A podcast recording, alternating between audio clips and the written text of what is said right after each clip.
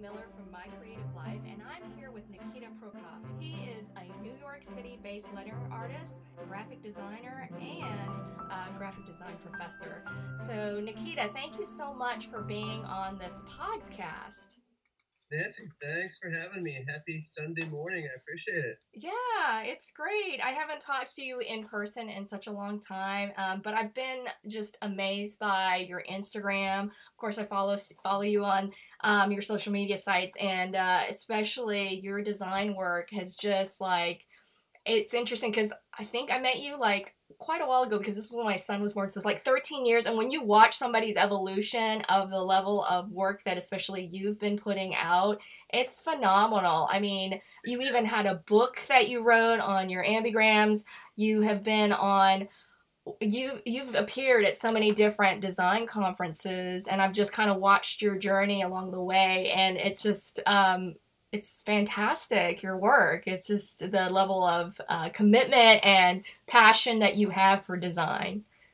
Well thank you very much for saying that. Yeah and uh, yeah we met in 2004 2005 in savannah when i did an internship or no i was uh, re- replacing you for a few weeks at scuba diving magazine and you were the advertising designer advertising director advertising designer and i jumped in just as you mentioned as you were giving birth to your son so that was a that was a fun experience overall. And yeah, it's been a while since we spoke though. So I know. So much fun to hear you and to talk to. Yeah, and can you tell us a little bit more about yourself? Because I always, I, it's so humorous. Your humor, your just the things that I've learned about you over the years.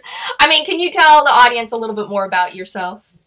Yeah, absolutely. So I was uh, in grad school in Savannah. I was there. Well, uh, first of all, got an undergrad degree in graphic design in Connecticut. Then I decided I was not really ready for the field, so I thought, let me go to grad school. So I applied to a few grad schools, ended up in Savannah, Georgia, as you know, spent a few years there, and then moved back home, started looking for work, got a few design offers. Then I got an offer from my alma mater to go teach.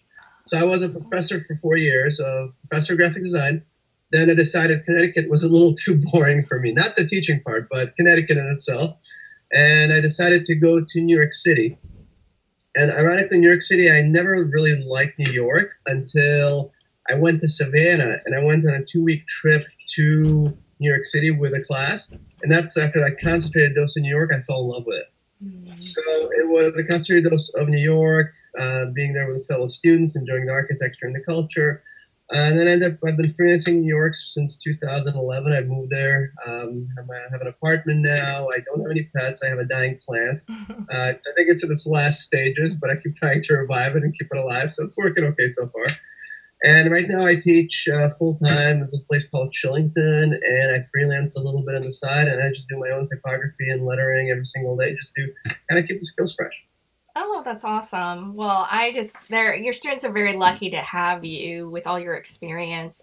Um, I wanted to also ask you, like, uh, can you describe to us, like, probably your earliest memory of your first time making art, or like, what kind of inspired you to go into? Because I, everybody kind of has that moment that they kind of remember distinctly, like, hey, I really have a passion for this. Like, I don't know if I have a specific moment that I yeah. can nail it down to, but I do know that when I was I was born and raised in Russia, and I took a lot of art lessons there. So I wish I had any uh, paintings or pictures to show you. They're all hanging in my mom's uh, house back in Connecticut. But um, I used to draw from a very early age. Now I don't know if that contributed to my beginning of my journey and passion as a designer, but maybe it has something to do with it because my grandfather was an architect and a painter, mm-hmm. and him along with my mom and grandmother really pushed the idea of art education and culture and just knowing different, not focusing on just one type of art or going to one type of museum, but absorbing all kinds of artwork around you and really diversifying kind of the range of experiences from external experiences. So that contributed to my passion for art and design. And I think that eventually, you know, subconscious level led me to graphic design and then to typography and lettering. So awesome. Well, thank you for sharing that. Now, obviously, you have a favorite type of art to create because if anybody follows your Instagram, oh, can you tell people what your Instagram, um, if they're interested in following it? Absolutely. My Instagram is type by Nikita. Okay. Pretty straightforward, not very original, but type by Nikita. So, can you explain a little bit about what your favorite type of art to create? Well, I'll try to make that as short as possible. It's kind of a long story, but I'll condense it. Um, in 2008 or 2009, I read a book called Angels and Demons by Dan Brown. Okay. And one of the plot features featured an ambigram. And an ambigram is a word that, when rotated or viewed from like a different perspective, uh, reveals another word. And having been a fan of surrealism, art movements, and MC Escher, and specifically art that kind of forces you to go back, take a second look, I fell in love with ambigrams and I started trying to create them. And after a couple of years of creating them, I realized, wait a minute, I'm trying to not just create typography, but manipulate typography so it can be seen from a different perspective. And I don't know how to create actual letter forms properly. So that led me to kind of go back to research and look at typography, more traditional typography in detail, look at typographic construction, look at different uh, ways of writing, uh, different trends that uh, you know pop up through each letter, through each alphabet, and basically looking at typographic design and history and typefaces. And that in turn led me to lettering, which when I was in grad school, I honestly didn't even know that existed. I knew that there's typography, there's typesetting, there's using typefaces for different projects, but I never really realized that lettering and custom lettering and creating completely custom letters was a thing. So that led me to lettering, and now my favorite type of work to create, of course, is ambigrams, uh, hand lettering, and maybe a little bit of some illustration or pattern design in between. Oh, nice. Yeah, I've noticed some of your pattern designs that you'd had on your Instagram. Those are really cool. I mean, I was like, ooh, those look really nice as prints, or I don't know, just really, really interesting. And I love the use of colors that you've been doing with, you know, I feel like you have a very particular look or style to your work that it's very consistent across whatever you're doing. Like I can always tell, like even if it's lettering or if you're doing something else, I go like, oh, that that's Nikita's work. Well, thank you, thank you for saying that. And regarding the color, but it's funny you say that Yeah. because my whole website is black and white. There's like a pixel of color here, a pixel of color there, and everything else is just very simple, black and white to the point. And color is actually, if we want to be fairly transparent, honest here, color is my weakest, uh, the weakest aspect of my design design game, so to speak. Because color, I, I always struggle with color. It's always a challenge, but when it works, it works great. When it doesn't, I try 50 combinations and none of them still work. So it's, it's an evolving skill set that I'm, I'm, I'm working on that right now. Well, that gives the rest of us uh, newbies who are into that kind of work uh, kind of some hope. Then maybe we can get that good. So, um, do you have a specific inspiration of um, what made you become um, a graphic designer? I mean, you kind of talked about you know you had family influences, but was there something in particular, you know, as far as that kind of led you to the graphic design path? Um, yes, it was actually computer science, believe it or not. Uh, Because the Oh. first year in undergrad, I was a computer science major. Okay. And I was trying to get that stupid uh, Hello World program to work. Those of us have done coding Oh, yeah. before, or work with C++ or Java know that you write a little program and the only goal of it is to output the words hello world on the screen. It's a simple, stupid little simple five line, six line program. It's ridiculously easy. And I couldn't get it to work. And I struggled with Java, uh, coding Java for a year, year and a half. And then I realized, all right, uh, my GPA is nowhere near where it should be. Um, I'm probably going to go on academic probation next semester. Um, I probably need to find a different major. And because of my past art experience, drawing, uh, sketching, my grandfather and his influences, my family, we kind of decided as a whole, hey, You new direction. So design became the new direction. And from the first semester, I absolutely fell in love with it. That's great. I think it's interesting to hear that your family was really supportive about it.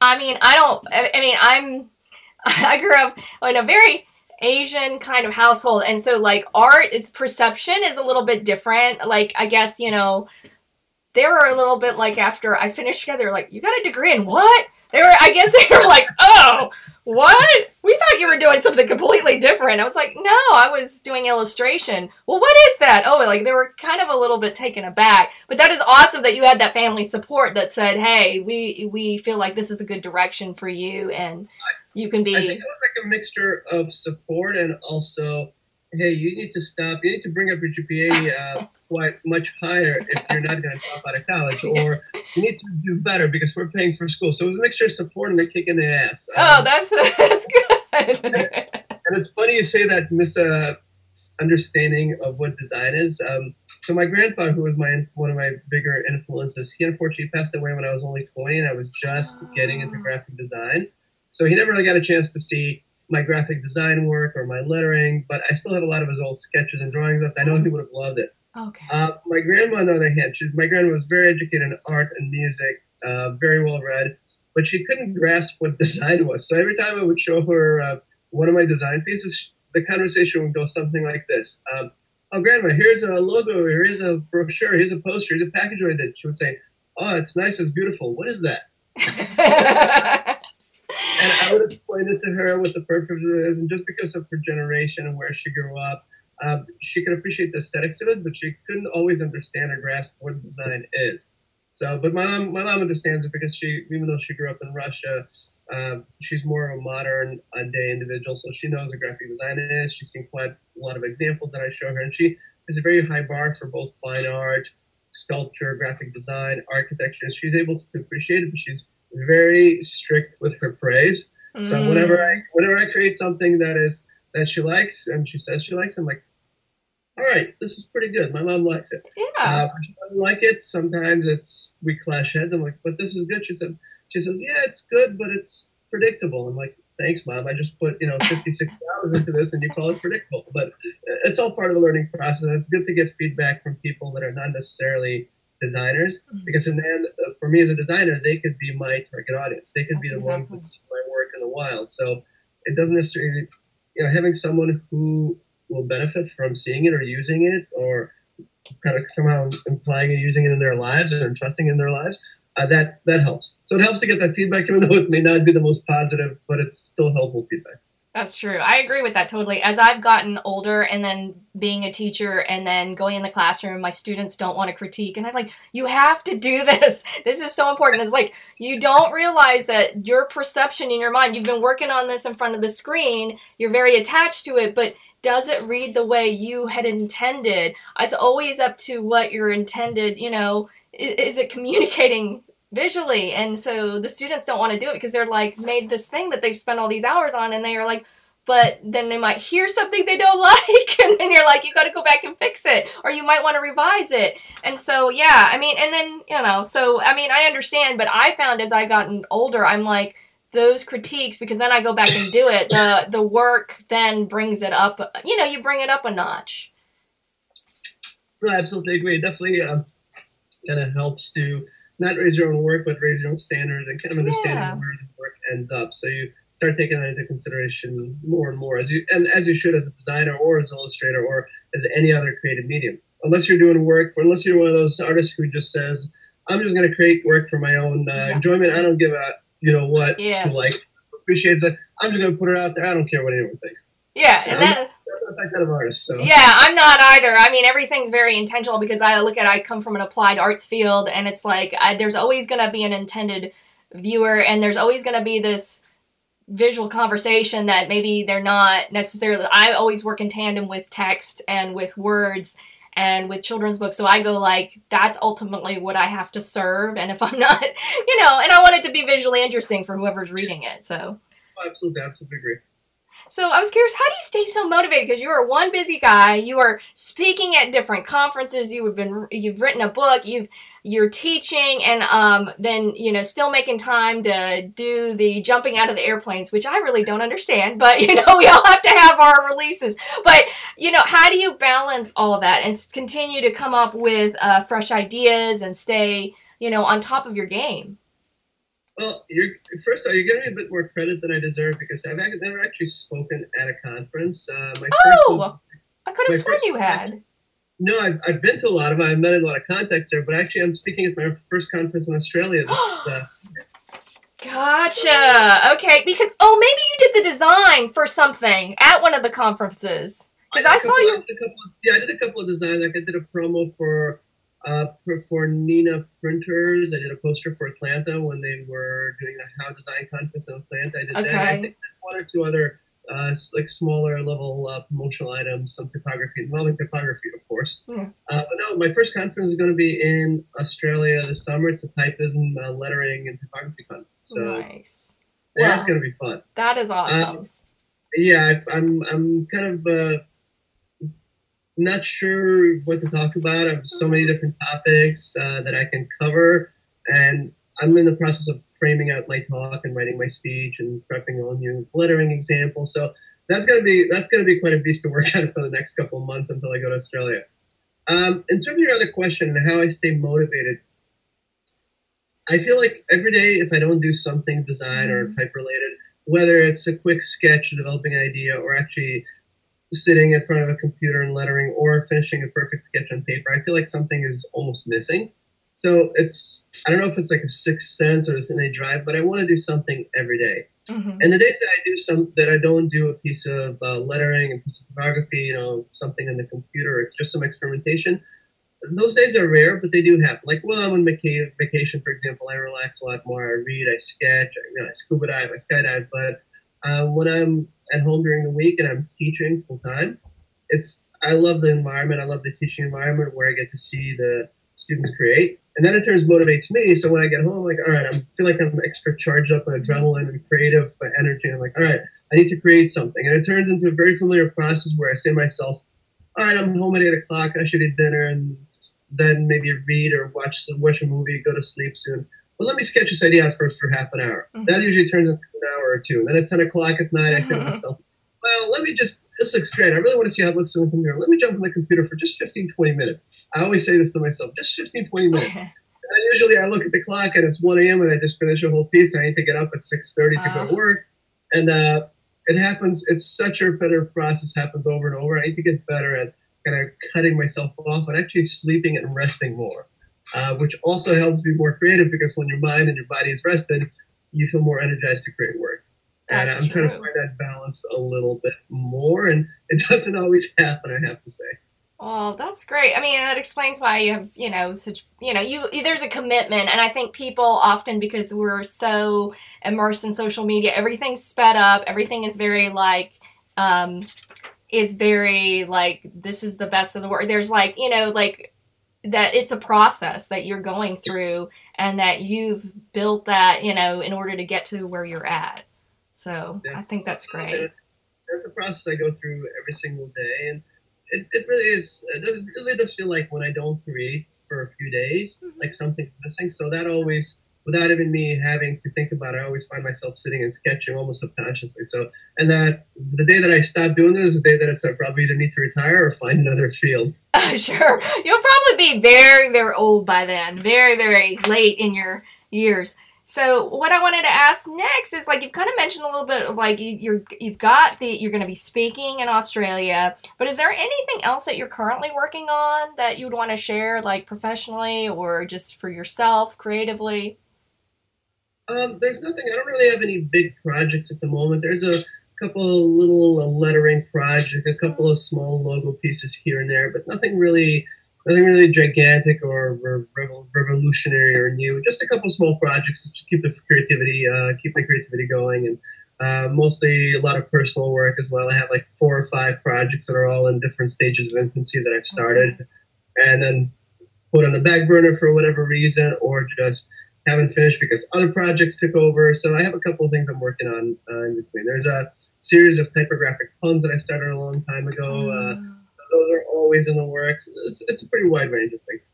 Oh, that's awesome. Well, that makes me feel better. I have multiple projects, and some I keep like going back to. I kind of I don't know if it's ADHD or something. like I'll work on something and I'll be like, no, I need to do this, and so I'm trying to get better about just finishing. I think with grad school coming up, I'll get more consistent about um, really finishing things. Yeah, I think if anything, that the what I found when I yeah. was in school, that consistent structure yeah. of where you have to go to class, you have work, you have due dates, uh, you have to deliver something. That always helped me stay in check and keep everything more organized. So, not to say that I didn't leave some projects on the drawing board in grad school. Absolutely, there are some things that are left unfinished, but it helped me keep more structured.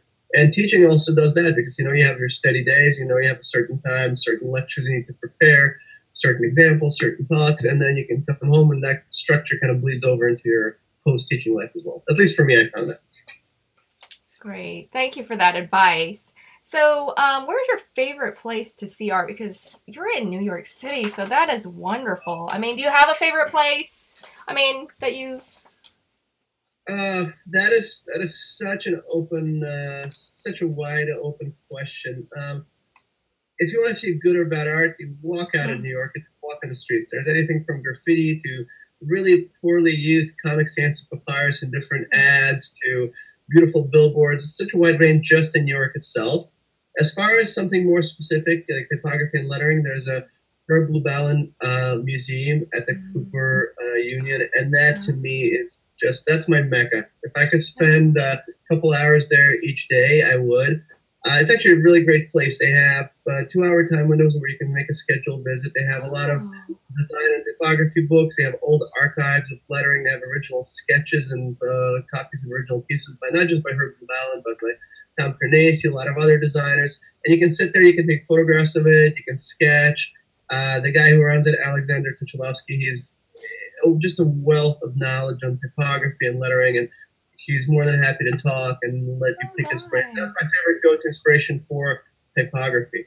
And then museums. Oh God, where do I begin? There's the Jewish Museum. There's the uh, there's the Whitney. There's the Met. There's MoMA. There's mm-hmm. Museum of Art and Design. There's the New Gallery. There's the Frickel. I mean, that's I could sit here, we could sit here and talk for an hour and just go down the list of different museums and galleries, but uh, it's, I don't have one. I can I can I cannot pick one that's my favorite one, or even two or three. They all serve they all serve a purpose at some point in time. Oh, awesome! Yeah, you get. I would think you get spoiled in New York City. Just like just whatever catches your fancy, whatever they're showing, you can go and find it. So that's that's fantastic. Absolutely, I feel like we're spoiled by not just by the culture, but by, mm-hmm. by the wide range of people, by the personalities, by all the characters in the subways and on the streets. We're, we're very spoiled in New York City, like nowhere else, I think. That's awesome. So, what would you say is the most indispensable item in your studio that you just can't live without? Well, um, I would honestly have to say it's pencil, markers, and paper. Um, I have an iPad. I started dabbling in Procreate a year ago, but I still find myself going back to paper and pencil and markers and brush pens. Just something about the tactile, the connection of that from the you know from the head to the eyes to the to the hand, or sorry, from the head to the eyes to the hand and to the paper. There's something so intimate about that process, that connection. I always go back to paper. And my iPad now, even though I use it for drawing sometimes, I use it mostly for reading and for watching movies. And I still go back. I have this beautiful iPad. I still use paper and pencil more than anything that I can recall maybe I'm just old school like that, but all my earlier inspirations, they're designers and lettering artists that came from there when computers were not really around. And if they were, they were at the tail end of their careers. So of beautiful precision and craftsmanship and dedication. It comes from just paper and pencil. That I think is more phenomenal. I think that's also this, you know, younger generations can't appreciate. it. Sometimes they don't appreciate because, like you're saying, it's hand done. Like when we look at um, in graphic design class, we look at somebody like um, trying to think of the artist, but like somebody who hand paints everything, and you go that that line looks mechanical. It looks like it's done on a computer, but an actual person painted that line. That that was hand done, and so that somebody it's so planned out, it's so thought out, and uh, so they kind of appreciate a little bit more because we take it for granted that we feel like the computer can just you know fix those mistakes yeah. or whatever, make it so much easier. It definitely does. If I can digress for a second and mention a couple yeah. of names sure. me. Um, after my first lettering piece ever, which actually yeah. was a banner I lettered for a friend whose birthday it is, and my friend and I jumped out of a plane holding that banner. So it was a it said "Happy Birthday, Patty," uh-huh. and the lettering was absolutely awful. It was horrendous. I can dissect it from here until sundown. And I think a year after that, my friend Patty, who did the banner for, she gave me a book of Doyald Young's lettering. And Doyald Young, I had no idea who he was at the time. And I don't know if she gave me the book as a thank you or as a way of saying, hey, uh, you need to improve your lettering, so here's a beautiful book as a thank you gift. Um, but his, his work is absolutely amazing. Uh, the range of his work, the beauty of his work, just the precision of his lines, that absolutely captivated me. So I definitely recall that as the starting point for my passion in lettering. Uh, another guy is, of course, Herb Lubalin and Tom Carnase. Uh, they ran the Lubalin studio together, and they're well known for so many typefaces and lettering and so many beautiful pieces. And uh, the third person is Gerard Huerta. And first, I ran into him because he designed the logo for my favorite band, which is ACDC. and I, I know you're laughing. That's what everybody's reaction is. But then I also learned of his other beautiful lettering work. He's done not just lettering for bands, but for different art organizations, different wide range of clients. and I was lucky enough to go to his uh, New Haven studio in Connecticut and meet him and see a lot of his original sketches. And the, just the beauty of his work and that precision, where it's just pencil and paper or pen, that struck such a chord with me. And those three, those four, uh, so Doyald Young, uh, Gerard Huerta, and Herb Lubalin and Tom Carnase. Oh, I'm sorry, Tony DiSpigna. I forgot to mention Tony DiSpigna. Uh, those five are definitely the early influences that I keep going to every single time when someone asks me a question. Well, who's your inspiration, and who uh, would you like to learn from? Those five are old school design pioneers that are absolutely a great starting point. Oh, that's awesome. Well, I wrote them down because I'm gonna I'm gonna study some of them and bring that to my classroom. So thank you so much.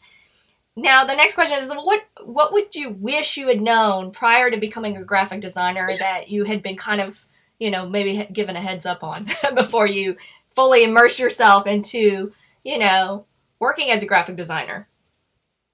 Uh, I really think my answer has nothing to do with graphic design. Huh. I wish that, well, it does and yeah. it doesn't.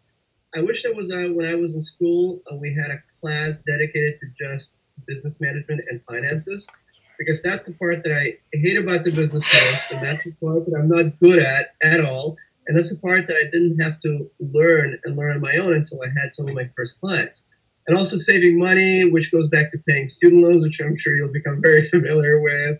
Um, I wish I learned that, and I wish someone taught me that before I started as a graphic designer. Not even before, but while I was a graphic designer. Yeah the business side of it because I didn't realize this was how naive I was. My senior year in like my portfolio class, I was like, "Oh, so you're going to have us maybe like do mock interviews. We're going to like go and find co- you know companies that we would actually get hired." And they they're like, "No, no, we we don't do that. You're you're been trained all this time as a freelance illustrator." I was like, what? They're like, nobody really hires like they did in the old days, having that in house illustrator. And, and I was like, really? Uh oh. I was like really panicking. And then, so everything I've had to learn about business side of it, I've learned because I basically went into graphic design, became a graphic designer, and then I would freelance. But like you said, like, you know, a 1099 you know what is that how do you do like you need to save a third of what you earn you earn for your taxes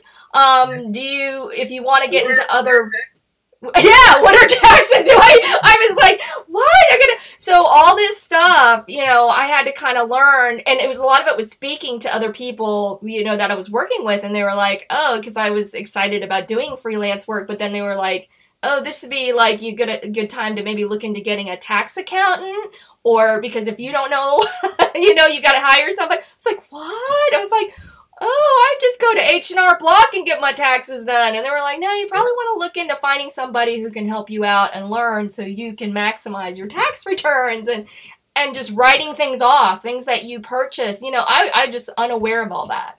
And billing. Like how yeah, Absolutely. I, I, oftentimes my billing was, oh, here's let me send you an email. This is how much you owe me. Here you go.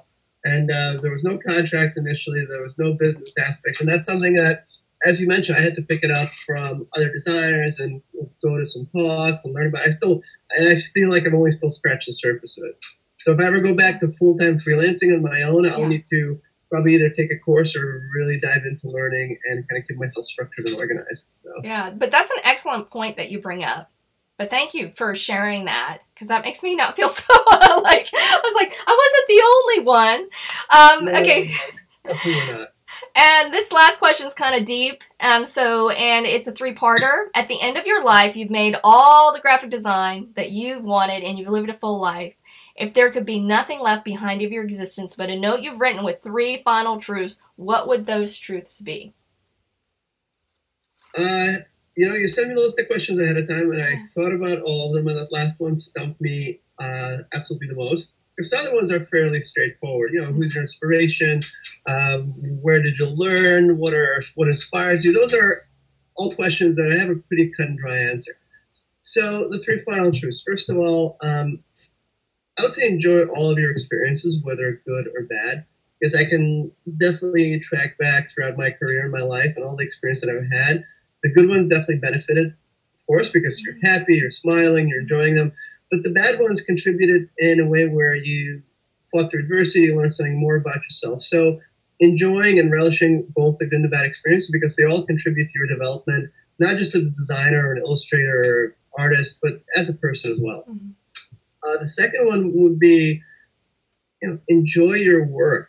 I think that mm-hmm. as designers, illustrator, artists, we're I'm not going to say we the profession chose us because that is the stupidest cliche that mm-hmm. I think. I mean, we chose we choose graphic design, illustration, art for a reason because we're passionate about it because we value you know creative artistic self expression. So enjoy all of it because it is it is a fun field. We're not sitting there crunching numbers with all due respect to accountants who are mm-hmm. vital to our own personal existence. Yes. But we're not sitting there crunching numbers. We get to draw, we get to create, we get to paint, we get to sculpt.